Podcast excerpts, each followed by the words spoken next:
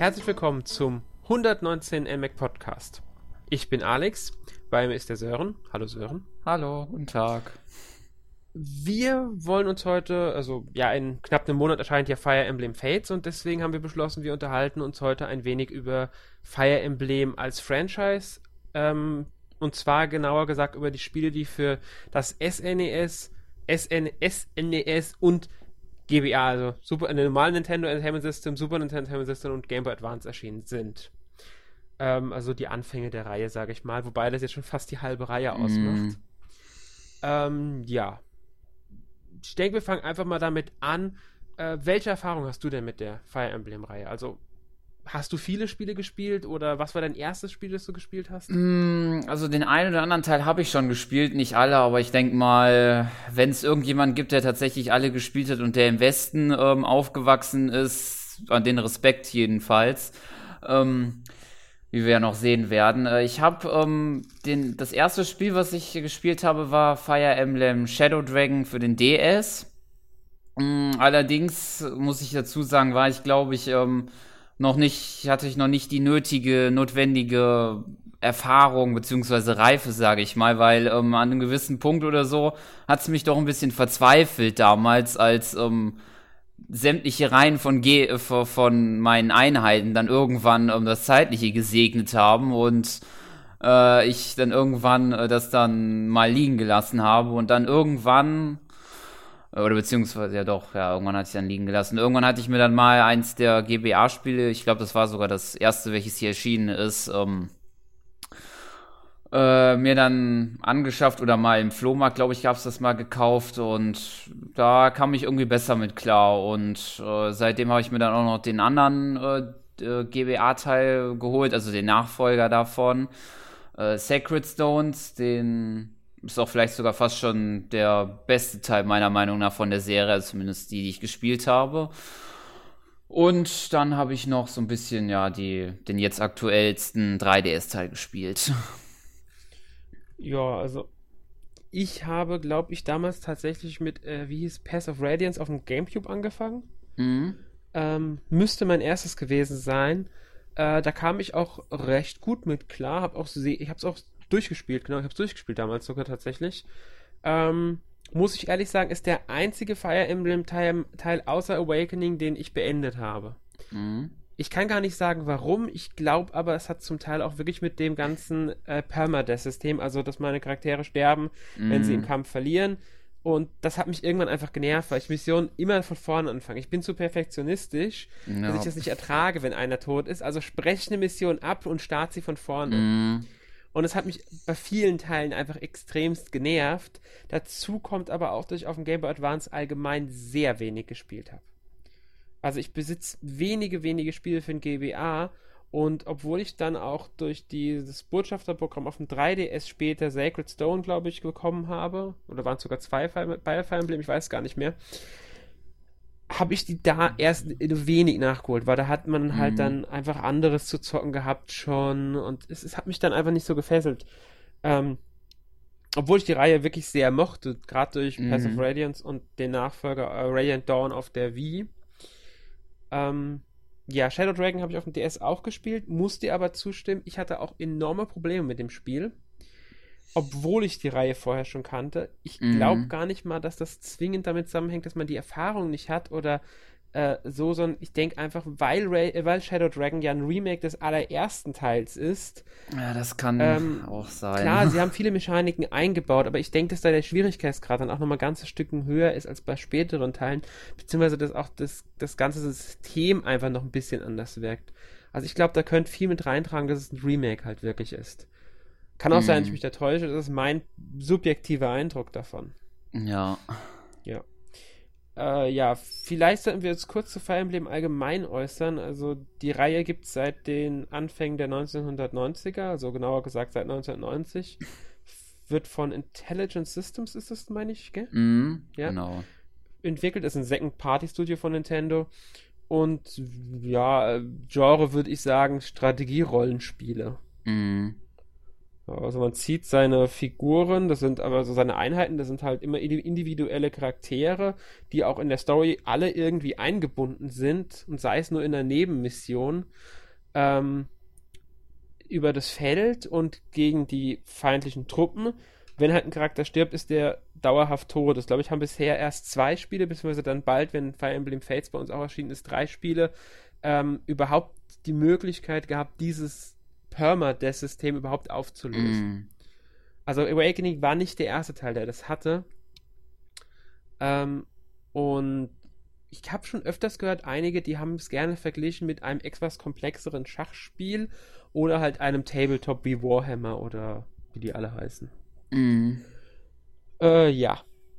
Gut, ähm, ich denke mal, die zugrunde liegende System ist also rundenbasiert. Man bewegt seine Truppen, dann ist der Gegner dran, der bewegt seine Truppen. Äh, es gibt halt die äh, Charaktere haben verschiedene Klassen, steigen im Level durch Erfahrungspunkte auf, dadurch erhöhen sich die Werte, äh, ja und so weiter und so fort. Es gibt dieses Waffendreieck, das allerdings erst eine Reihe später eingeführt wurde. Ähm, wie war das? Schwert ist stärker als Axt, Axt stärker genau. als Lanze, Lanze stärker als Schwert? Genau. Genau, und ein ähnliches System gibt es auch bei der Magie, wobei da auch dann wieder die Zauber sind, die irgendwie in der Mitte stehen mm. und ja, ist irgendwie jedes Mal Unterschied. Ich glaube, das Waffendrag, das hat sich in den Spielen hauptsächlich durchgesetzt, aber bei den Magie ist es irgendwie immer mal, mal so, mal so irgendwie. Mal äh, ist das irgendwie stärker gegenüber dem und manchmal gibt es dann irgendwie noch komplett neue Magie und zumindest ja. kommt es mir das so vor. Genau, also ich, ich, glaube, in Awakening haben sie es, glaube ich, bei der Magie sogar fast komplett fallen lassen. Mm, glaube ich Dreieck. auch. Ähm, ich bin mir aber nicht mehr. Ich glaube, beim, es ist sogar so bei Awakening, dass Dunkelheit stärker ist als Licht und Licht stärker ist als Dunkelheit. Also, dass die im Grunde sich gegenseitig einfach aufheben mm. und deswegen halt beides als Stärke gegenüber den anderen ja. gilt. Also ich meine zumindest äh, so, dass es bei Awakening äh, drei unterschiedliche gibt, was in den GBA-Teilen beispielsweise als Anima-Magie bezeichnet wurde. Das wäre nämlich Wind, Donner und Feuermagie, mhm. die alle, glaube ich, irgendwie untereinander nochmal Stärken und Schwächen besitzen, aber in den GBA-Teilen beispielsweise alles als eins aufgefasst wird. Also ich glaube, Dunkelheit beispielsweise ist gegen alle drei effektiv gewesen. Kann sogar gut sein, ja. Ich bin mir jetzt ehrlich gesagt nicht mehr ganz sicher, aber sowas in der Richtung war da auf alle Fälle mm. mal. Ähm, also man merkt schon, das System hat sich im Laufe der Zeit immer wieder mal ein bisschen gewandelt. Ähm, es sind auch Neuerungen hinzugekommen. Zum Beispiel das Romanzensystem, was ja in Awakening und auch jetzt Fates, soweit ich weiß, wieder eine mhm. relativ große Rolle spielt. Auch mit den Nachfahren, also den Kindern dann der sogenannten zweiten Generation innerhalb des Spiels. Ähm, das gab es gar nicht von Anfang an und das haben auch nicht alle Spiele beinhaltet. Mhm. Also ein paar Spiele hatten das dann wieder nicht, obwohl es ein anderes hatte und so weiter. Ja, ähm, ja das ist. Ich glaube sogar, es eher weniger Spiele das hatten, als es hatten. Ich bin mir, also, ich erinnere mich jetzt bei den beiden GBA-Teilen zum Beispiel nicht, dass es sowas gab. Also es gab auf jeden Fall das, ähm, die Beziehung, die gab es auf jeden Fall, ja, aber. Die Kinder? Die Kinder gab es da nicht. Meine ich nämlich, gell? Also Beziehungen, meine ich, gab es immer halt zur Verbesserung, mm. dass die besser zusammen kämpfen können, die Charaktere. Genau. Ich meine, Kinder gab es wirklich nur in wenigen Teilen. Ich glaube auch. Also mir würde jetzt auch spontan nur Awakening einfallen, wo es das gab. Also Awakening hatte es, Fates bekommt es, beziehungsweise in Amerika und Japan können es spielen, also hat es. Mm. Ähm, und eingeführt damals hat das Resonanzsystem ja sowieso allgemein ein Super Nintendo-Spiel und das hatte auch das mit den Kindern schon. Ah, okay. Aber dazu kommen wir dann im Grunde gleich äh, ich würde sagen, wir fangen jetzt einfach mal mit den NES, also NES bzw. Entertainment System Spielen an. Genau.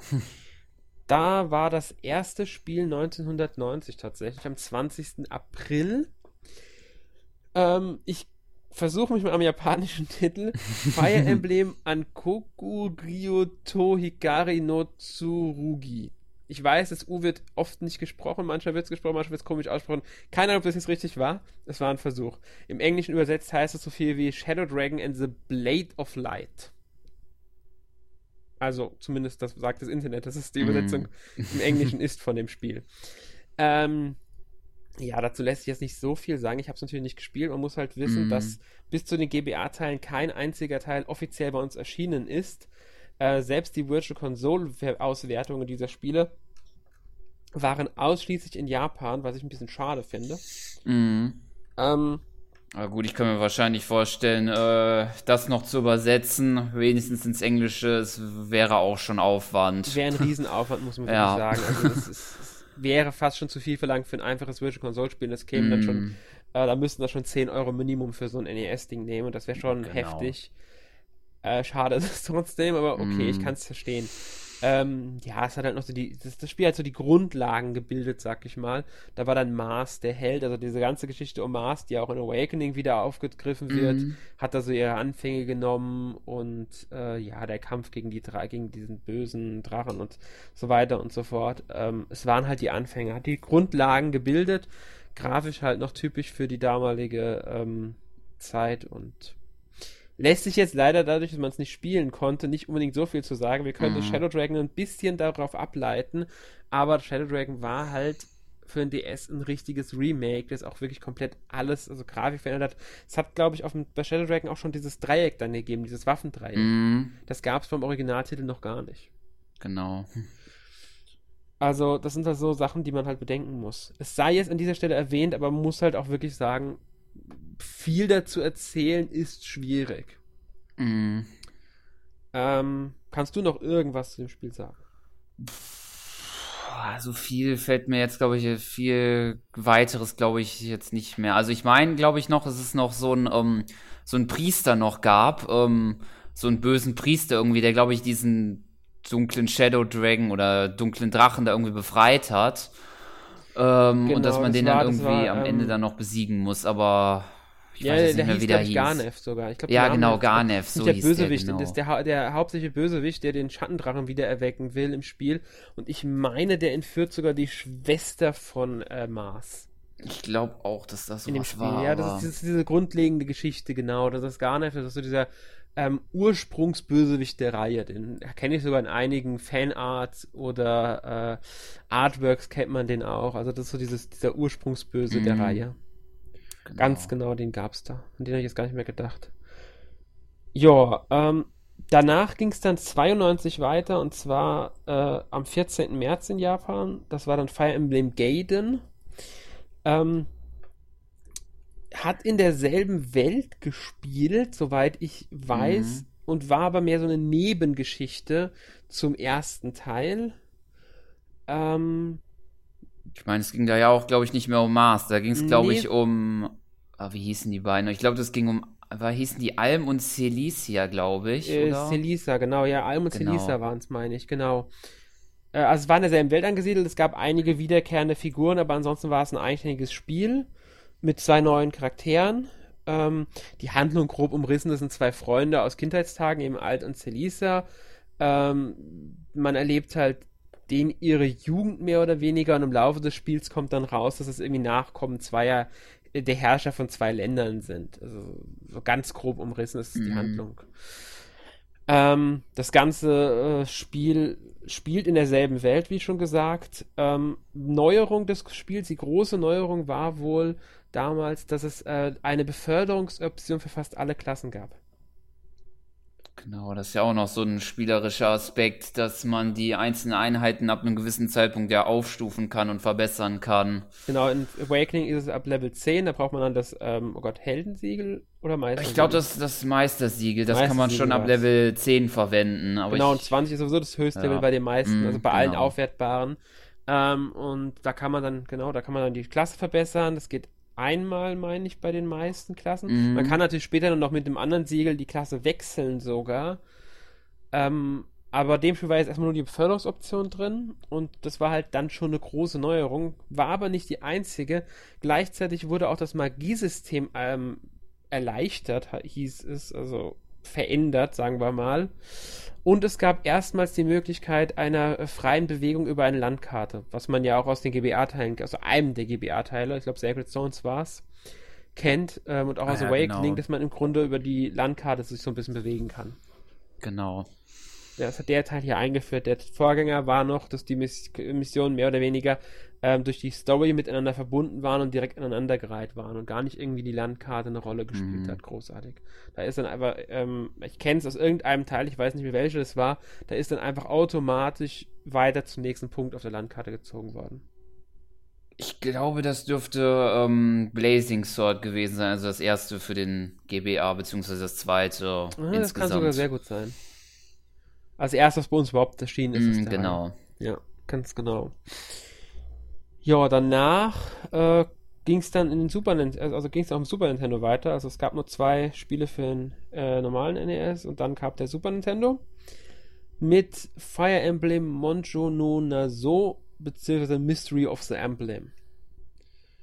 Äh, ja. Das war im Grunde ein erweitertes Remake des ersten Teils.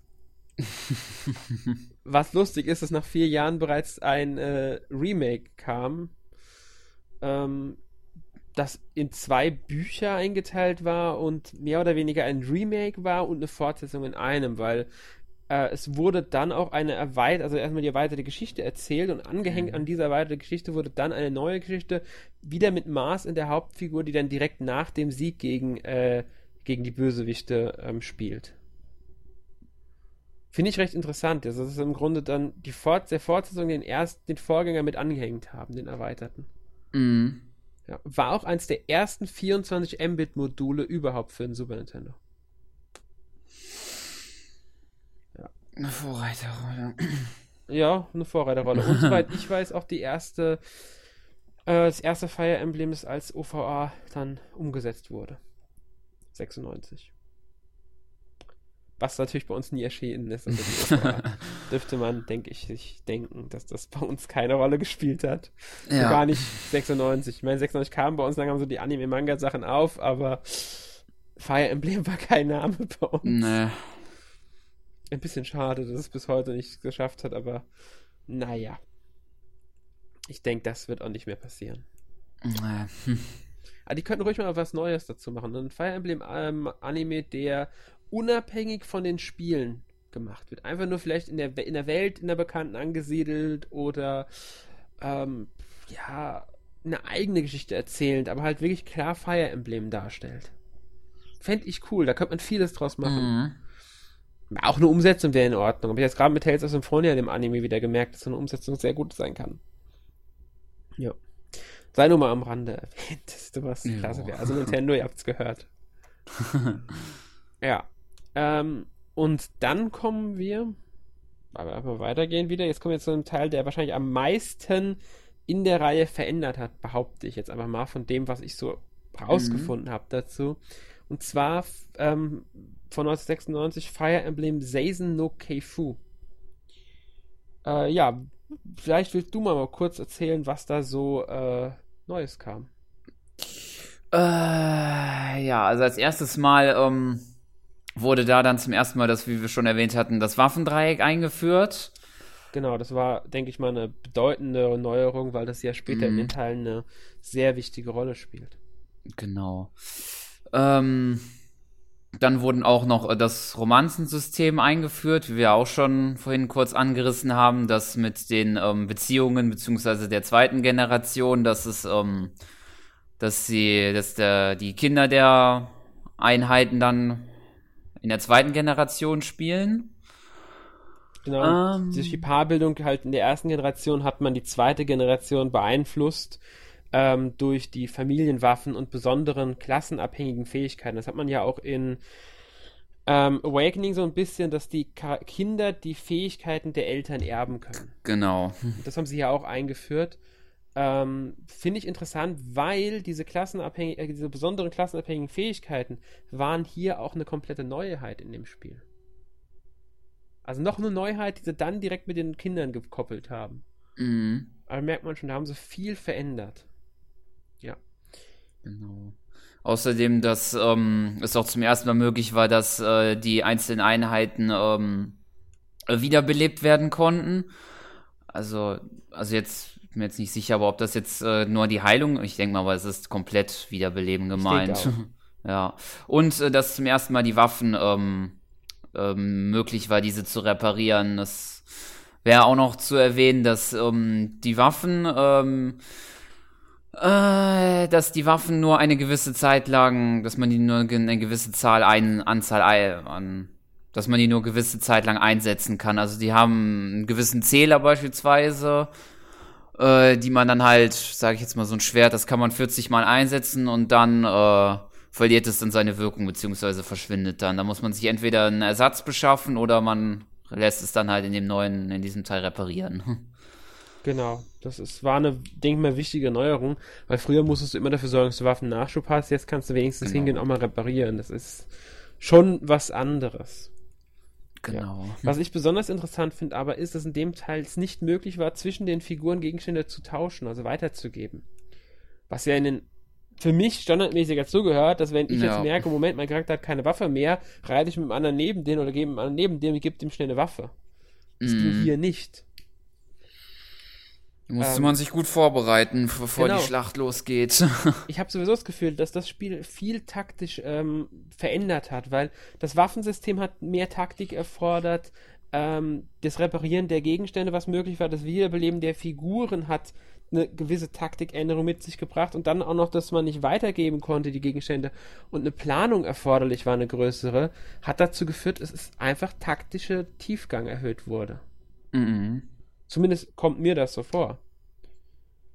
Das wäre so der Teil, den, den würde ich wirklich gerne mal spielen, einfach um zu wissen, wie, ähm, wie sich das anfühlt, das Spiel. Ja, und wie das umgesetzt wurde, die ganzen Neuerungen da. ja, muss ich mir mal vorstellen, das ist ein Super Nintendo-Spiel und die haben da dieses Ganze mit den zweiten Generationen und so schon drin gehabt und diese Eventualitäten, was, wenn der Vater und wird von dem Kind, also ähm, der Frau halt ein Kind bekommt, dass das dann so ausgehen muss, der Charakter, und diese Fähigkeit haben muss, weil ja auch die Waffenfähigkeiten, also die, welche Waffen die haben, Familienwaffenvererbung und so, ähm, das muss ja alles drin sein, diese Möglichkeiten und Eventualität, Eventualitäten, ähm, ja, das musste auf dem Super Nintendo schon drin sein. Und das ist irgendwie schon für mich bezeichnend, dass sowas auf dem Super Nintendo damals schon möglich war. Mhm. Ja. Ja. Ich würde sagen, dann gehen wir weiter zu den 97ern. Das ist eine mhm. kleine Besonderheit in der Reihe. Die sind nämlich von September bis Oktober 97 erschienen man kann auch nicht wirklich von einem Spiel reden, auch wenn es heutzutage als Fire Emblem Arcaneia Saga bekannt ist. Ähm, ich glaube, das hat was mit der Welt zu tun, in der die bisherigen Fire Emblems. Äh, ach genau, muss man dazu sagen. Das Fire Emblem, was wir davor hatten, von 96, das Seisen mhm. no Keifu, hatte auch noch eine andere wichtige Änderung. Und zwar war es das erste in einer völlig neuen Umgebung. Die davor haben ja alle in dieser Welt ah, gespielt ja. vom Erstlingsteil. Und dieses Spiel hat erstmals eine neue Welt gehabt was ja später dann alle zwei, drei Spiele passiert ja, ist. Ja, stimmt. Ähm, haben sie hier das erste Mal umgesetzt. Das hatten wir jetzt ganz vergessen, das ist ja auch noch wichtig. Mhm.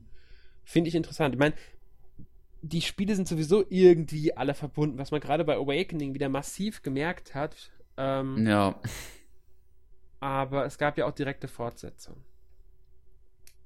Oder Prequels. Ja, und dieses Akaneia-Saga ist genau eins dieser Prequels. Und zwar sind es äh, vier Kurzepisoden, die in Prequel-Geschichten zum ersten Teil erzählen. Allerdings sind die ausschließlich für das, dieses Erweiterungsteil vom Super Nintendo, dieser Tellerview, mm. erschienen. Ja. Ähm, und die sollen auch, äh, haben wohl alle nur ein einziges Kapitel besessen. Was ein bisschen. Okay. Ja, ja ein Kapitel kann mehrere Missionen haben, aber trotzdem, äh, ich denke, ich stelle mir das schon sehr kurz und so vor. Das wird wahrscheinlich eher so sein, ja, wir haben das Tellerview, bringen wir mal ein bisschen Fire Emblem mit, Leute das kaufen. Maßnahme gewesen sein. Mhm. Weißt du, was das Tellerview ungefähr war? Kannst du da kurz was zu sagen? Sagt mir jetzt so, so jetzt ne, nichts, aber äh. Ähm, ja, ich kann kurz mal schnell. Okay. das war ein Zubehörgerät für Super Nintendo.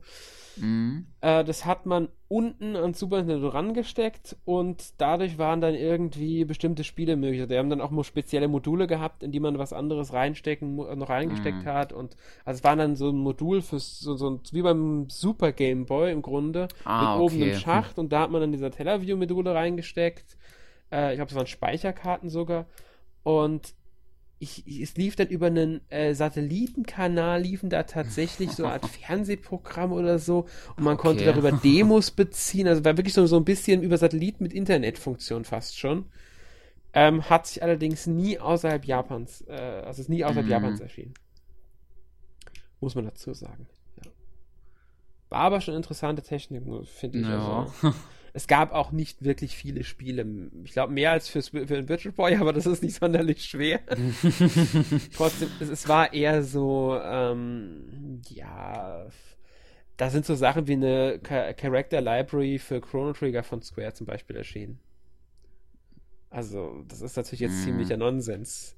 Ich glaube, Mario Bros. 3 haben sie für umgesetzt, okay, aber das hattest du ja auch schon für äh, Dings hier, äh, NES normal. Mm. Ja. Joa. Ähm, gut. Dann hätten wir diesen, äh, dieses Kuriosum, was es ja eigentlich war, auch mal kurz am Rande erwähnt. Ähm, ebenfalls ein kleines Kuriosum ist Fire Emblem Tracia 776 von 99. Kannst du mir sagen, warum? Ähm, ich vermute mal, weil es äh, zum ersten Mal im Rahmen der Nintendo, Power, Nintendo Power Distribution äh, erschienen ist, was äh, wo, worunter man hauptsächlich verstehen kann, dass es leere NSNES-Module sind, die in bestimmten Geschäften mit äh, selbstgewählten Spielen be bestückt werden konnten. Genau, das es war irgendwie so ein System, ich verstehe, weiß gar nicht, es, bei uns gab es das nicht. Ich könnte mm. mir, also das wird es wohl nur in äh, Japan gegeben haben. Das gab es auch für den Gameboy, soweit ich weiß. Das waren wirklich so leere okay. Module. die hat man dann im Laden in ein Gerät reingesteckt und konnte sich dann Spiele auswählen, die man da drauflädt. Okay. Die hat man dann im Grunde bezahlt. Äh, den Sinn dahinter kann ich irgendwie nicht verstehen.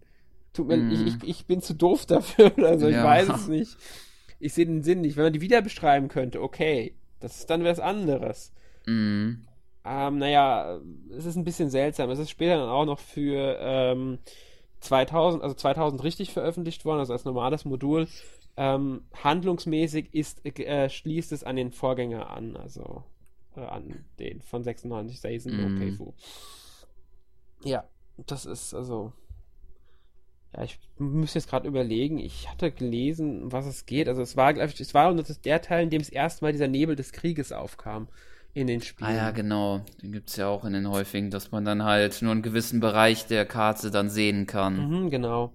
Das kam das erste Mal in dem Spiel auf und ich glaube, damals musste man, konnte man mit Fackeln und Magie das Ganze noch ein bisschen ähm, beeinflussen. Mhm. Außerdem gab es Kriegsmüdigkeit, ähm, wenn eine Figur zu häufig im Kampf eingesetzt wurde.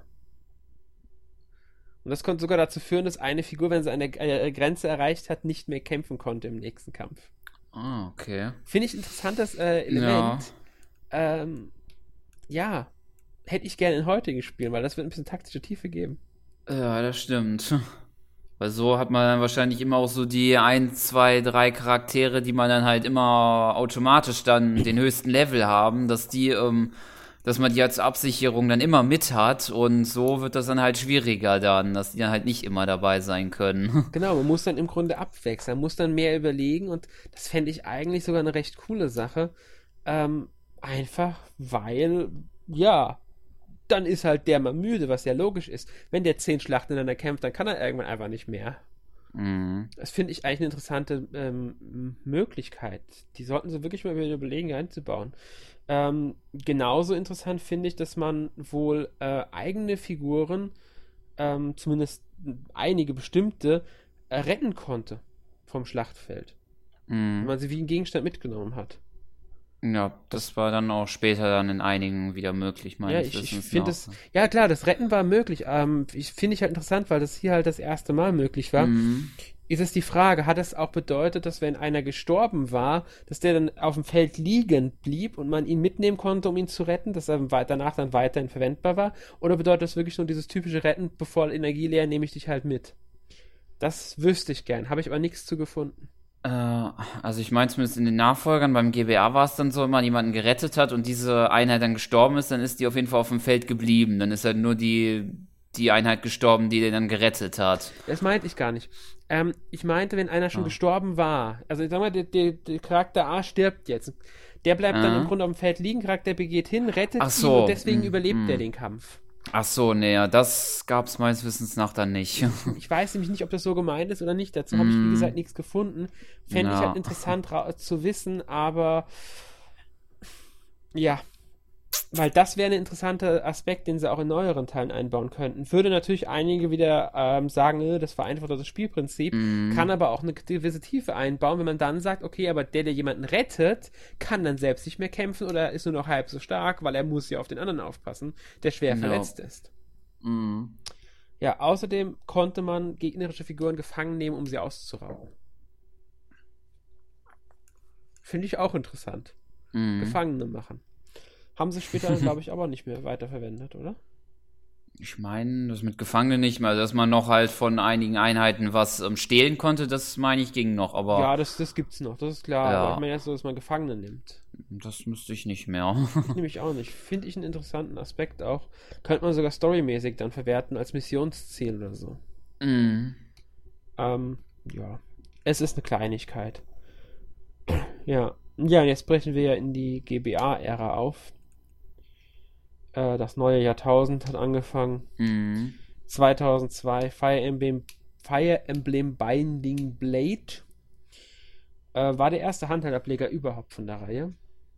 Interessanterweise muss man sagen, dass sich die Reihe danach sehr stark auf die Handhelds ausgelegt hat. Ich glaube, ja. nach dem Teil sind nur noch zwei für Heimkonsole und zwar für einmal für GameCube und einmal für die Wii erschienen und der ganze Rest müsste meines Wissens nach äh, Handheld gewesen sein.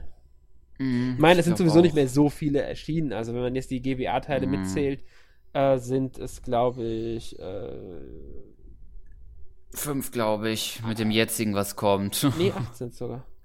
Ach so. Ich. Also mit, wenn man, gut, wenn man die nicht mitzählt, wenn man die GBA-Teile nicht mitzählt, sind es fünf, stimmt. Wenn man ja. die mitzählt, sind es acht. Also stimmt beide unsere Aussagen. Mhm. Ich habe jetzt die GBAs mitgezählt gehabt. Okay. Ähm, ja, weil es da war ja drei Teile für den GBA, da war Binding äh, Blade das erste Teil. Ähm, ja, was gibt's das viel zu sagen? Er war halt der erste Teil für ein Hand mhm. Handheld. Der hat wieder neue Welt gehabt und neue Figuren. Wird in einigen Quellen als der erste Teil benannt, der keinen Bezug zu der Arkenia-Saga, also zu der allerersten Saga hat. Mhm. Was ja bei Awakening der Fall ist. Ähm, ja, ich bin mir jetzt gar nicht sicher, ob die anderen GBA-Teile Bezug auf Mars und so weiter nehmen. Ich glaube nicht. Also Meine Blazing Sword ist ja halt das, was dann halt nachkommt ähm, und Sacred Sword spielt ja nochmal ganz woanders, glaube ich. Ja, ich, ich glaube nämlich, äh, die sind, die sind unabhängig, also die, die haben nichts mehr wirklich damit zu tun. Und ich meine auch mm. der, der Gamecube und der Wii-Teil später nicht. Also erst Awakening hat das wieder aufgegriffen. Ja. Ähm, deswegen ist es für uns auch so neu gewesen in Awakening, dass da Mars so eine große Rolle spielt. Ähm, ja, Hauptcharakter übrigens im ersten GBA-Spiel war Roy den wir ja aus äh, Smash Bros. kennen. Mhm. Ähm, ja. Finde ich halt interessant, dass gerade eher so der aus dem ersten Teil der Held, Mars, und der aus dem ersten GBA-Held sind so die beiden Vertreter von Fire Emblem, mehr oder weniger. Dabei gibt es noch mhm. ganz andere Charaktere, aber ich könnte jetzt kaum, bei kaum einem der Helden aus den NES oder SNES-Teilen, die nicht Mars sind, könnte ich dir jetzt sagen, wie die aussehen. Ja. Während Mars und auch, auch. ja, Mars und Roy haben sich festgesetzt, aber trotzdem. Und das verdanken sie auch Smash Bros. Mhm. Ähm, ja. Äh, was lässt sich zum Spiel sagen noch? Äh, also soweit ich weiß, spielt halt, ähm, also halt vor der Geschichte von dem Nachfolger Blazing Sword und ähm, es geht halt darum, soweit ich das weiß, äh, dass ähm, ist so ein Krieg, also so, so, so ein Krieg zwischen zwei Ländern halt, also dem Heimatland von Roy und dann halt dem großen Königreich äh, Byron, glaube ich, heißt es. Und da äh, gibt's dann da halt so, so ein, so ein, ja, Bern, genau. Äh, so ein König dann da halt, so ein äh, namens Zephyl, der dann halt die Drachen beschwören will und da halt das, äh, das halt alles einnehmen will. genau. Aber eine Verbindung storymäßig zu ähm, ähm, dem, dem danach, wie, ah, scheiße, wie heißt das nochmal? Blazing Sword. Genau, gab es glaube ich nicht. Ähm, das sind Sacred Stones und Blazing Swords miteinander verbunden. Ähm, ich meine eigentlich schon. Ich meine, dass, ähm, dass Roy der Sohn von dem späteren, oder dass halt Roy der Sohn von Elliewood ist und den spielt man ja halt in Blazing Sword. Stimmt, hast recht. Ja. Hast recht. Ja, du hast recht. Ganz klar, ja, es sind, es sind, ähm, ähm, Blazing Sword spielt circa 20 Jahre vor Binding Blade, ganz genau. genau. Und bildet so die Grundlage für dann die Geschichte um Roy. Genau, hast recht. So war das. Mhm. Habe ich jetzt gerade äh, durcheinander gebracht gehabt. Ja. Ja, ähm, man muss halt auch noch sagen, bei dem Spiel gab es so gut wie keine spielerischen Neuerungen. Also bei ja. Binding Blade. Ähm, ja, Dafür aber bei dem danach, das ja dann unter dem Namen Fire Emblem einfach untertitelt, untertitelt auch wenn es eigentlich untertitelt The Blazing Sword, wie wir ja schon die ganze Zeit sagen, mhm. äh, als allererstes Spiel überhaupt bei uns erschienen ist. Ja, also außerhalb Japans und auch bei uns. Genau. Haben wir dann noch beide gespielt? Zumindest ein bisschen. Jo. ja, da du eben schon was zu gesagt hast, darfst du gerne weitermachen. Du hast schon äh, einen ja, genannt. Ähm Genau, also es geht ja da halt, ähm, ja gut, Elliewood kommt vor, aber zuallererst einmal geht es um Löhnen. Ähm, es ist auch, glaube ich, äh, man kann ja auch damit erstmal anfangen, dass man, ähm, glaube ich, zum ersten Mal in der Serie sozusagen selber ins Spiel eintauchen kann, mhm. weil man zuallererst einmal ähm, äh, sozusagen als Stratege ins Spiel selber mit eingreift. Gut, man ist halt nur eine kleine Figur, die vielleicht ähm, hier und da mal ganz kurz zur Erscheinung tritt, aber Jedenfalls wird man sozusagen ins Spiel eingebunden und man wird auch sozusagen von den Charakteren angesprochen und sozusagen, dass man, ähm, wie das mit Ratschlägen und so aussieht. Und man kommt dann halt zu Lynn, die dann halt ähm, in, in so einem Nomadenclan, glaube ich, ähm, beheimatet ist und dann halt irgendwann von ihrer Bestimmung hört, dass sie dann halt äh, die Tochter des äh, Königs ist und dann halt ähm, da ihre Reise ins Königreich äh, antritt.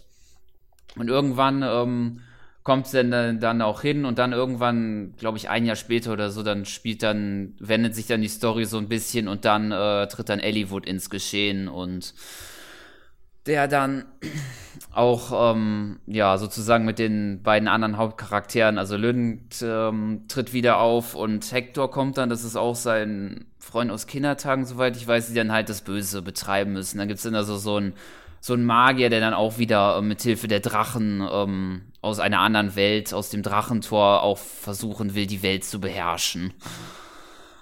Sehr ausführlich erklärt, stimmt natürlich. Ähm, ich, die zwei Handlungsstränge, soweit ich weiß, die dann zusammenlaufen, also um Elwood mhm. einer und einer um Lynn. Genau. Ähm, du hast einen interessanten Fakt genannt, den ich komplett vergessen hatte, und zwar, ähm, dass das erste Mal überhaupt eine Spieler in die ganze Handlung eingebunden Genau. Wird.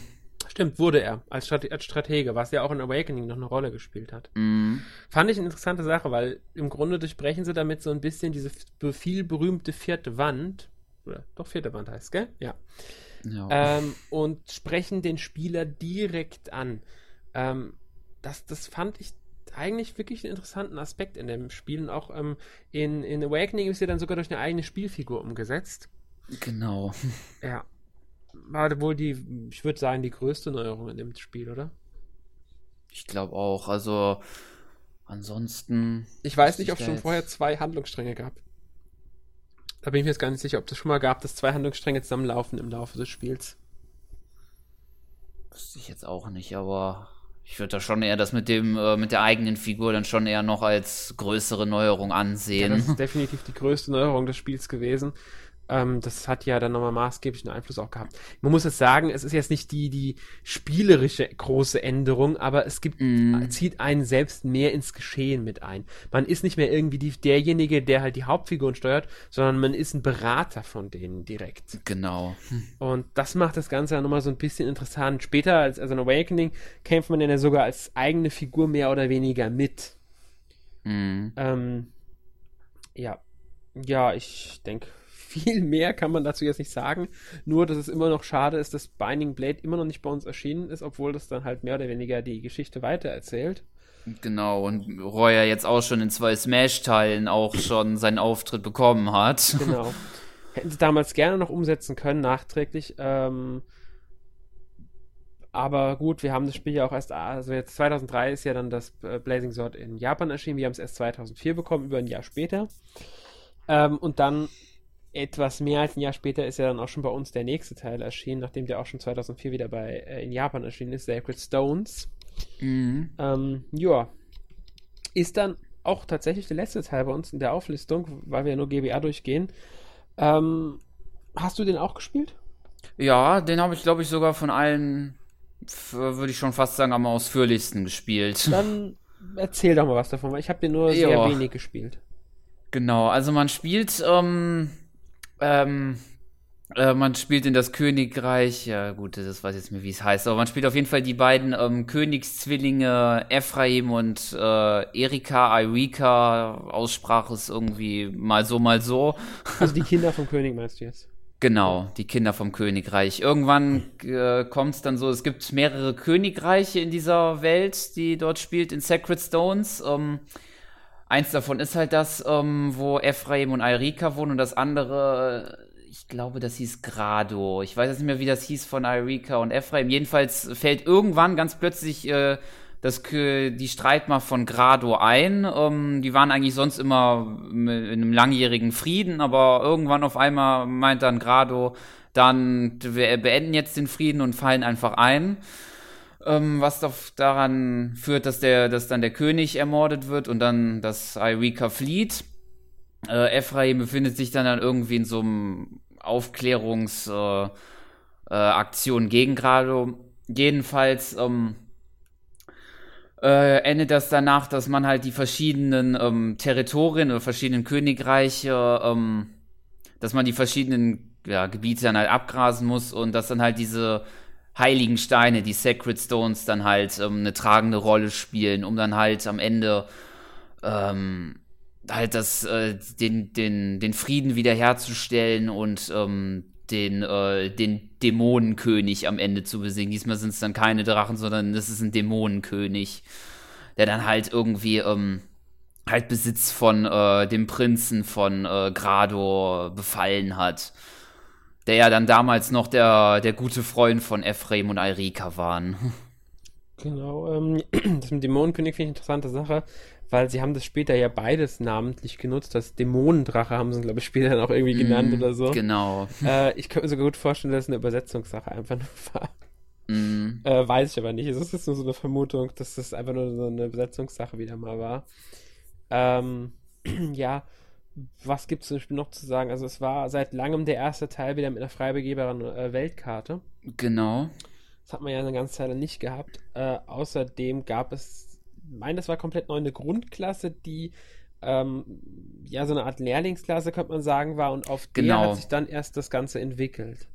Mm, es gab dann drei Einheiten, ähm, die sozusagen ähm, äh, als, als Anfangseinheit waren. Das waren, ich glaube, die Lehrlingsklassen nannte man die, ähm, die dann halt ähm, äh, dann halt erstmal zu einer normalen Einheit wurden und dann erst ähm, später zu einem. Die wurden dann aber auch, es hat sich zwar länger gedauert, die zu trainieren, aber hat sich dann, würde ich sagen, ausgezahlt. Die sind dann halt um einiges dann stärker durch ihre Werte. Ja, finde ich auch einen interessanten Aspekt, dass es sowas mhm. überhaupt mal gab. Könnten genau. sie zumindest mit ein paar Charakteren eigentlich sogar noch einrichten, äh, bei den Sp Nachfolgern. Also bei Awakening hätte ich es zum Beispiel, oh Gott, wie bei einigen Charakteren hätte ich es verstanden, wenn sie erst so eine mhm. Lehrlingsklasse gehabt hätten. Genau. Ähm, mir fallen jetzt die Namen nicht ein, aber gab es ein paar, wo ich da würde ich sagen, ja, ja, da eine Lehrlingsklasse hätte eigentlich Sinn gemacht. Mhm. Bei jedem macht es natürlich nicht Sinn. Ein erfahrener Ritter, eine Lehrlingsklasse ist ein bisschen lächerlich. Also, ja. Äh, das ist halt Schwachsinn. Das ist. Na, das stimmt. Ja, muss man halt, müsste halt passen. Aber ich finde, manchmal so die Spiele betrachtet, die da so erschienen sind, also für die drei Systeme, ähm, merkt man schon, dass die Reihe eine gewisse Wandlung durchgemacht hat und trotzdem den Wurzeln treu geblieben ist, weil das grundlegende Spielprinzip hat sich zwar mhm. verändert durch Einführung neuer Elemente und manchmal sind die auch wieder weggefallen und wiedergekommen, aber es ist immer dasselbe geblieben. Da gab es nicht diesen, diesen, diesen krassen Umsprung jetzt. Ja. Und das finde ich interessant. Ähm, schade natürlich, dass die Reihe erst so spät den Weg zu uns geschafft hat. Ja. Wie man jetzt gemerkt hat, sind da einige Spiele vor den ersten Spielen bei uns schon in Japan veröffentlicht worden. Mm. Und es sei angemerkt, ähm, der erste Teil hat natürlich bei uns mit Shadow Dragon ein Remake bekommen. Äh, was allerdings nicht jeder weiß, ich erwähne es jetzt an dieser Stelle, natürlich gehen wir da erst drauf ein, wenn wir die DS-Spiele genauer besprechen, am zweiten Teil. Es gab noch ein Remake des ersten Super Nintendo-Spiels, also des Nachfolgers von Shadow Dragon, der auch nur in Japan ah, ja, genau. Ist. Der müsste, der ist, glaube ich, auch auf dem DS erschienen, genau. soweit ich das, glaube ich, weiß. Und der ist auch nicht bei uns erschienen. Das ist halt auch so ein bisschen schade, wie ich finde.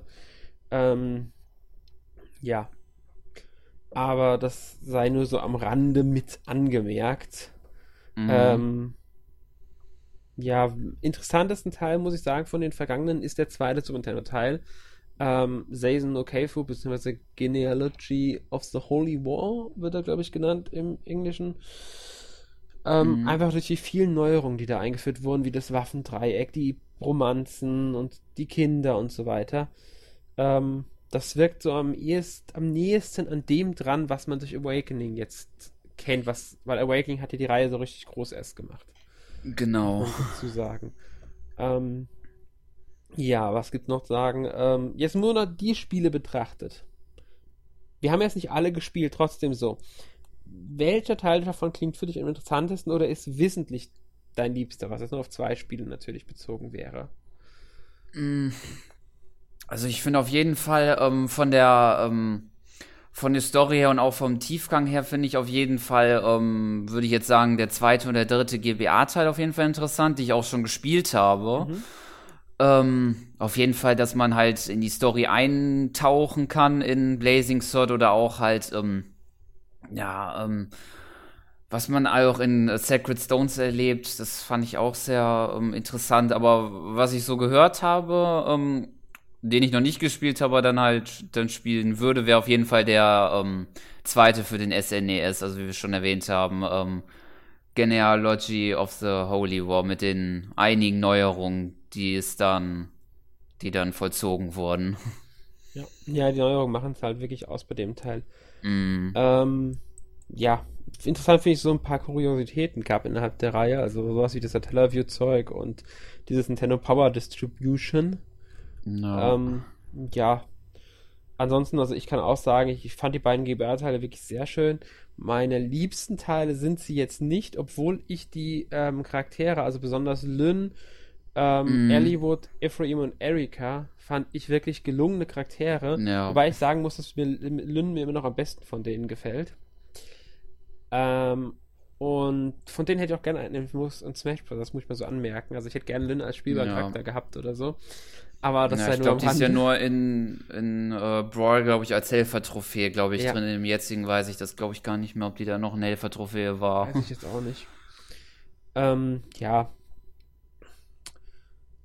sie dürften gerne ein paar Elemente, die nicht mehr drin sind, nochmal wieder aufgreifen. Ähm, ja. Wobei man sagen muss, dass Awakening schon so ein fast ein Rundum-Paket dessen ist, was äh, die Reihe ausgemacht hat. Und ich denke, Fates wird dann nicht groß anders werden. Mhm. Äh, ja, im zweiten Teil werden wir natürlich dann nochmal auf die weiteren Sachen eingehen. Ich weiß jetzt gar nicht, wann wir da weitermachen. Das werden wir dann sehen. Mhm, äh, wahrscheinlich dann aber erst nach ähm, dem Release von Fire Emblem Fates, vermute ich mal. Sehr sicher sogar, denke ich. Ähm, also ich denke, wir werden auch mit ziemlicher Sicherheit erst einen Podcast zu Fire Emblem Fates machen, bevor wir den zweiten mm. Franchise-Podcast haben. Ähm, garantieren will ich das aber noch nicht. Ähm, ja, und dann gehen wir einfach nochmal auf alles ein und werden auch Fates natürlich mit einbeziehen und die Entwicklung der Reihe nochmal komplett besprechen. Je nachdem, wie viele Teile wir noch machen. Das ist jetzt auch noch nicht so ganz sicher, was genau. wir jetzt im genau. nächsten Teil alles bringen weil im Gegensatz zu diesem Teil, wo wir jetzt viel drin haben, sind natürlich wesentlich mehr Spiele bei uns erschienen, also können wir auch mehr zu sagen. Äh, das wäre jetzt das Problem, dass wir uns rein auf ähm, Infomaterial und Videos beziehen mussten bei vielen Spielen und nur bei zwei Spielen wirklich selbst Erfahrungen hatten.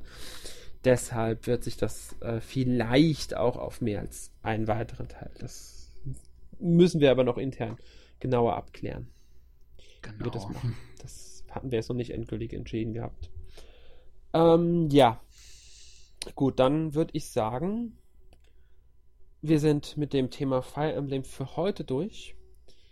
Aber in einem Monat kommt ja dann Fire Emblem Fates und dann können wir ja alle wieder mal mit der Reihe uns beschäftigen, genauer, beziehungsweise mit einem mhm. Spiel. Äh, oder auch zwei bis drei Spielen. Ich weiß nicht, ob man jetzt Offenbarung als drittes Spiel wirklich nehmen kann, aber es ist ja dann mit dieser Zweiteilung der äh, Versionen. Ähm, Offenbarung ist der, ist der DLC. Herrschaft und Vermächtnis. Ha, ich habe es noch noch Genau. äh, da bin ich auch schon gespannt drauf. Ich hätte es natürlich schöner gefunden, wenn man innerhalb des Spiels die Entscheidung trifft, Ähm, und nicht durch den Kauf einer Version. Mhm. Aber ich habe eh Special Edition vorbestellt, also habe ich eh alles auf einem Modul, also von daher. Trotzdem, äh, ich bin gespannt. Ähm, ich werde wahrscheinlich damit Offenbarung anfangen, nur um das mal am Rande erwähnt zu haben. Nee, nicht meine Offenbarung. Ich meine mit Vermächtnis anfangen. Mhm. Äh, ja. Gut. Ähm, ah, eine Frage noch, die interessiert mich jetzt einfach mal so am Rande. Hast du in Awakening einen männlichen oder einen weiblichen Charakter gespielt? Äh, ich habe sozusagen beides gemacht. Erst eine Datei mit dem männlichen, wo Okay. ich dann auch ähm, eigentlich das meiste gemacht habe und dann ähm, noch äh, eine weibliche, um das dann nochmal auszutesten. Also ich habe nur einen männlichen gespielt, also intensiv, einen weiblichen nur ganz kurz mal während der Testphase. Habe so einen männlichen auch durchgespielt in weit über 100 Stunden oder so, glaube ich. genau, so sieht's bei mir auch aus. Äh, ich denke, bei Fates werde ich eins mit einem weiblichen, eins mit einem männlichen spielen. Also ich bin noch nicht ganz sicher. Ich glaube, Vermächtnis werde ich mit weiblich spielen und ähm, Herr, Herrschaft mit Herrschaft. einem männlichen. Wobei ich nicht sagen kann, warum ist es irgendwie so gedanklich bei mir festgesetzt. Will auf alle Fälle beides einmal machen ähm, und schauen einfach. Weil so groß sind die Unterschiede, die sich da äh, ergeben, ja auch nicht, muss man dann ganz ehrlich sagen. Ähm, ja, gut. Dann würde mich jetzt mal interessieren, was du letzte Woche so gespielt hast. Jo, was habe ich letzte Woche gespielt? Zum einen ähm, das noch nicht so lange erschienene Hyrule Warriors Legends, äh, wobei ich da noch ziemlich am Anfang bin. Hab da erst die ersten Missionen des Legendenmodus äh, gespielt, aber äh, obwohl es dies, dieselbe Story von der Wii U-Version bisher ist, ähm, äh, finde ich es trotzdem nicht schlecht und vor allen Dingen will ich auch die neuen sehen, weil es gibt ja noch unter anderem die neuen mit äh, Linke. Die sind sehr interessant und äh, bin ich auch noch gespannt, wie es dann weitergeht. Auf jeden Fall mal gucken, wie lange mich das noch beschäftigt, weil Hyrule Warriors ist ja geht ja schon ein bisschen. Ja. Hast du die DLCs damals gekauft? Äh, für die Wii U, ja, für den 3DS, da bin ich mir noch nicht sicher, ob ich mir die hole, aber wahrscheinlich, denke ich mal. Ja, weil auf seinem 3DS sind jetzt alle Wii U DLCs mit dabei und ähm, okay. ja, also die ist zumindest storymäßig. Also ähm, Mhm. mich hat es überrascht, gehabt, als ich mit der Story durch war, dass auf einmal eine, eine Sia-Story angefangen hat. Ah, Das okay. kannte ich noch gar nicht von der Wii U. Ja, die, die gab's da aber schon, die hatte ich da schon gespielt noch gehabt. gespielt. Die ist mir für mich neu gewesen. Ich habe es auch noch nicht gespielt bisher. Ich habe es also die normale Story durch. Ich habe Blinkel-Sachen alle Mhm. durch, ähm, aber es hier jetzt noch nicht. Äh, ja, also ich finde es auch eine sehr gute äh, Umsetzung. Also ich finde, sie haben es wirklich gut von der Wii U auf den Mhm. 3DS umgesetzt. Ja. Spielst du es auf dem New 3DS? Äh, leider nicht. Ich habe leider nur einen normalen 3DS. Ich Da auch. muss ich leider, muss man leider ein bisschen mit der mit der technischen Umsetzung so ein bisschen kämpfen, aber ich, ich komme damit klar. Also ich, ich finde, ähm, das geht eigentlich. Ich finde, es ist eigentlich sogar recht gut umgesetzt. Also ich, find, ich bin Ja. zufrieden damit. Ich finde, die Steuerung ist in Ordnung und auch grafisch Mhm. ist es jetzt, ruckeln fand ich jetzt nicht so schlimm irgendwie. nee, ich auch. Also es ist spielbar. okay. Ja. Ja. Hast du noch was gespielt? Ähm, dann habe ich noch ein bisschen Mario und Sonic bei den Olympischen Spielen äh, Rio 2016 für den 3DS ein bisschen gespielt. Die Handableger im waren Story-Modus. also soweit ich weiß, waren die Hand- Handableger bisher nicht so toll. Ja, die waren so ein bisschen, also die waren so ein bisschen, was leckt vor allen Dingen an der Steuerung des 3DS. Also die hat da, ja, hat da halt viel dazu beigetragen, dass es halt nicht so angenehm ist, weil das halt ähm, mit beispielsweise so verschiedenen Rubbelbewegungen, die man mit dem Stylus halt macht. Aber ich finde, das haben sie in diesem neuen Teil deutlich besser umgesetzt. Also ähm, man macht viel weniger jetzt mit solchen Schiebebewegungen. Ähm, aber halt inno innovativ. Das Einzige, wo man darüber sich ähm, streiten kann, ist die Bewegungssteuerung, weil die ist mit dem 3DS in, in manchen Punkten nicht so gut umgesetzt, aber ansonsten macht es eigentlich schon Spaß, vor allem Dingen, dass man mit verschiedenen Kleidung seinen Mi aufrüstet im Story-Modus, den man dann, um dann halt die verschiedenen Missionen zu schaffen. Ist das ein Story-Modus? Ja, ein relativ klein. Er ist halt so gestrickt wie, ich weiß nicht, ob du das kennst, von Mario und Sonic bei den Winterspielen in, ich glaube, es war Vancouver, glaube ich. Nee, habe ich auch nicht gespielt. Ach so. Ja, es gibt halt so, so, so einen kleinen Story-Modus halt, dass man so verschiedene Trainingsmissionen halt absolviert und danach, ähm, äh, so eine Hauptrunde gegen den Rivalen. Man entscheidet sich erst zwischen einem äh, Studio, für das man beitreten will, entweder Mario oder Sonic. Und in der Finalrunde tretet man dann zwischen einem Rivalen dann aus dem jeweils anderen Studio an und versucht dann halt so viele Goldmedaillen wie möglich zu sammeln. Boah, ist aber gar nicht mehr schlecht dann haben. So als Beschäftigung ja. finde ich es schon in Ordnung, sie sowas einbauen. Genau. Äh, sonst noch was oder? Äh, sonst hatte ich eigentlich nichts gespielt. Also ich weiß nicht, ob man jetzt nicht noch, ähm, äh, ob man jetzt noch Mitomo dazu zählen kann, was man eigentlich nur so, so als Nebenbeschäftigung macht, aber. ja, ich sehe es weniger als Spiel an, sondern eher als. Ja, äh, würde ich Also ich benutze Mitomo zählen. überhaupt nicht mehr, muss ich sagen. Ich habe es jetzt über eine Woche mm. nicht mehr angerührt. Ja, ich nutze es auch äh, recht selten nur noch. Ja, das reizt mich nicht mehr. Also am Tablet spiele ich wieder momentan Simpsons wegen einem neuen Update ähm, mm. mit Wild West Sachen. Ähm, ist aber jetzt nur so auch Nebenbeschäftigung. No. Ähm, hauptsächlich habe ich jetzt weiter in Quantum Break noch ein bisschen gespielt. Habe ich aber letzte Woche schon ein bisschen drüber erzählt und bevor ich da jetzt nicht ein endgültiges abschließendes Fazit geben kann, äh, belasse ich es mal dabei.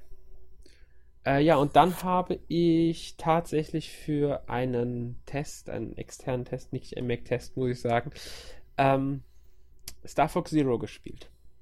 Mhm. Ähm, ja, es ist ja jetzt mittlerweile auch erschienen am Freitag, meine ich. Ja, ja ist es. Ja. Äh, ich habe es äh, durchgespielt tatsächlich schon. Also jetzt nicht alle Level jetzt mit, mit mm. voller, voller Punktzahl. Eine einzige alternative Route fehlt mir auch noch, soweit ich es gesehen habe. Ähm, aber ich habe die Story jetzt einmal durchgespielt. Ich habe jetzt, ich würde sagen, knapp 10 Stunden im Spiel verbracht. Äh, macht Spaß. Okay. Mit der Steuerung hatte ich anfangs enorme Probleme. Ja, das hatte ich auch bei einigen gehört. Irgendwie, dass es, äh, dass die Steuerung nicht gerade so, ähm, dass man sich da erst reinarbeiten müsste. Aber massiv reinarbeiten. Okay. ähm, also, die, sie ist gewöhnt, man kommt mit klar anfangs. Ich habe halt oft den Fehler gemacht, dass ich das Bewegen des Raumschiffs dann doch zielen wollte und dem Fahnenkreuz im Grunde nachgeflogen bin. Ähm, es hat mir massiv geholfen, dann in den Optionen umzustellen, dass das Fadenkreuz sich nur bewegt, wenn ich schieße und sonst wieder in die Mitte zentriert. Hat mir wirklich sehr geholfen. Ähm, und gelegentlich auch das äh, Switchen zwischen Gamepad und Fernseher, also dass ich mit dem äh, Cockpit-Ansicht auf dem Fernseher gespielt habe. Also immer die Ansicht, die ich zentral haben wollte und zentral benutzt habe, auf dem Fernseher zu legen, hat mir massiv geholfen. Ich hatte beim äh, letzten Endboss massivste Probleme in dem Spiel wegen der Übersicht, die durch die ähm, Steuerung und die, den, das Gamepad ein bisschen zustande kam. Nachdem ich dann die Cockpit-Ansicht mhm. auf den Fernseher verlegt habe und das diese Steuerung umgestellt habe und es nur noch dann die sich bewegt, wenn ich wirklich auch schieße, habe ich den beim ersten Versuch geschafft. Also okay. Also das muss man wirklich berücksichtigen. Man muss sich äh, anschauen, welche von den beiden Steuerungsmöglichkeiten, mit welcher kommt man besser klar und man sollte nicht vergessen, dass man durch Drück auf, Drücken auf Minus ist es, ähm, die Sicht jederzeit switchen kann. Das hilft wirklich massivst. Fände ich zumindest persönlich. Ansonsten, ja, es hat einen recht ordentlichen Umfang, aber insgesamt sind es einfach zu wenig Level, meiner Meinung nach, für ein heutiges Spiel. Es erinnert sehr stark an Lighted Wars fürs N64. Mhm. Ähm, äh, ansonsten gibt es schöne Alternativkurse, schöne Alternativrouten, ist ein klassisches Star Fox, eine ordentliche deutsche Sprachausgabe, was sehr überraschend kam, dass überhaupt eine drin ist. Ähm, ein bisschen schade finde ich, dass viel vom Ton, also gerade der Sound und die äh, lauten Effekte, also du hast zwar die Effekte am Fernseher auch, aber wesentlich mhm. leiser als am Gamepad. Also die, die Sprachausgabe wird ausschließlich am Gamepad ausgegeben. Hm, ja. Also du musst das Gamepad anmachen, damit du die Sprachausgabe hörst, weil die Funksprüche aus den Lautsprechern kommen. Finde ich halt ein bisschen schade. Fällt dir aber im Spiel nicht auf, weil das so ein 3D-Sound erzeugt wird, dass du sowieso das Gefühl hast, es kommt von um, die, also um dich herum irgendwo. Also die geben dir da schon ein recht cooles äh, Cockpit-Gefühl dadurch. Ähm, ja. Gut, ich finde das Spiel also jetzt nicht schlecht, also gut. Man muss halt überlegen, ob es einem das wert ist. Mhm. Ja. Äh, dementsprechend habe ich übrigens auch Star Fox Guard dann noch gespielt, ein bisschen. Ähm, ja. Es ist mehr, als ich erwartet hatte. Okay. Ähm, also die 15 Euro könnten sogar gerechtfertigt sein. Äh, ich würde es ins Tower Defense Genre wirklich einfach nur einordnen, weil was anderes ist es nicht. es hätte jetzt auch nicht zwingend das Star Fox-Thema äh, gebraucht. Also es hätte auch ohne Probleme ohne Star Fox erscheinen können.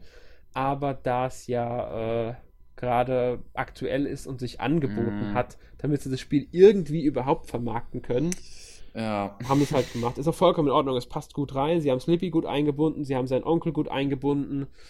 Ähm, dadurch wird eine schöne Story erzählt. Tatsächlich sogar mit Endbossen. Also äh, Bossgegnern, so ist richtig.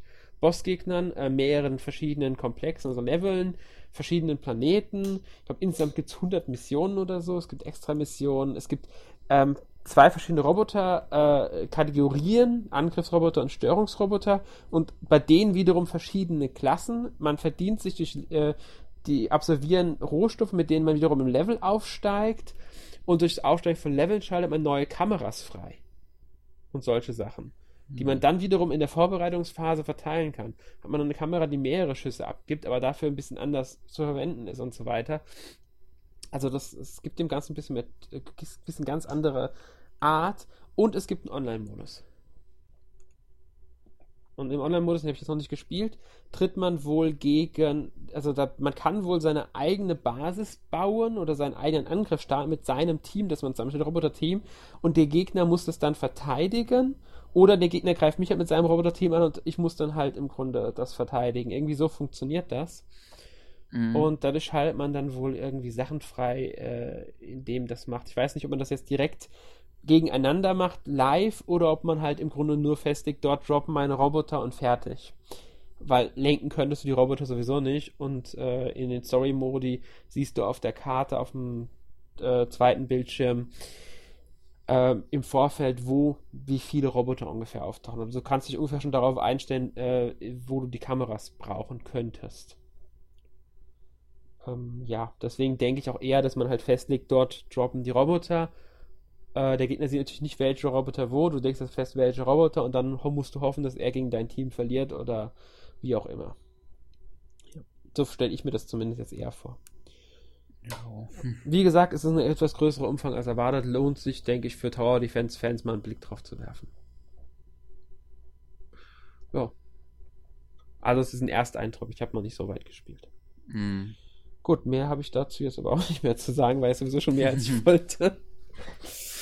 Ähm, ja, äh, nächste Woche gibt es dann den Podcast eben zu Star Fox Zero mit, wenn ich richtig war, äh, mich richtig erinnere, Armin, Erik und Emil. Sofern es da auch keine Änderung mehr gibt. Kann ja auch mal sein. Mm. Ähm, genau. Ja. Gut. Dann verabschieden wir uns für dieses Mal. Ich hoffe, ihr hattet euren Spaß mit dem kleinen Überblick zum Fire Emblem Franchise. Und mhm. bis zum nächsten Mal. Tschüss, bis dann. Tschüss.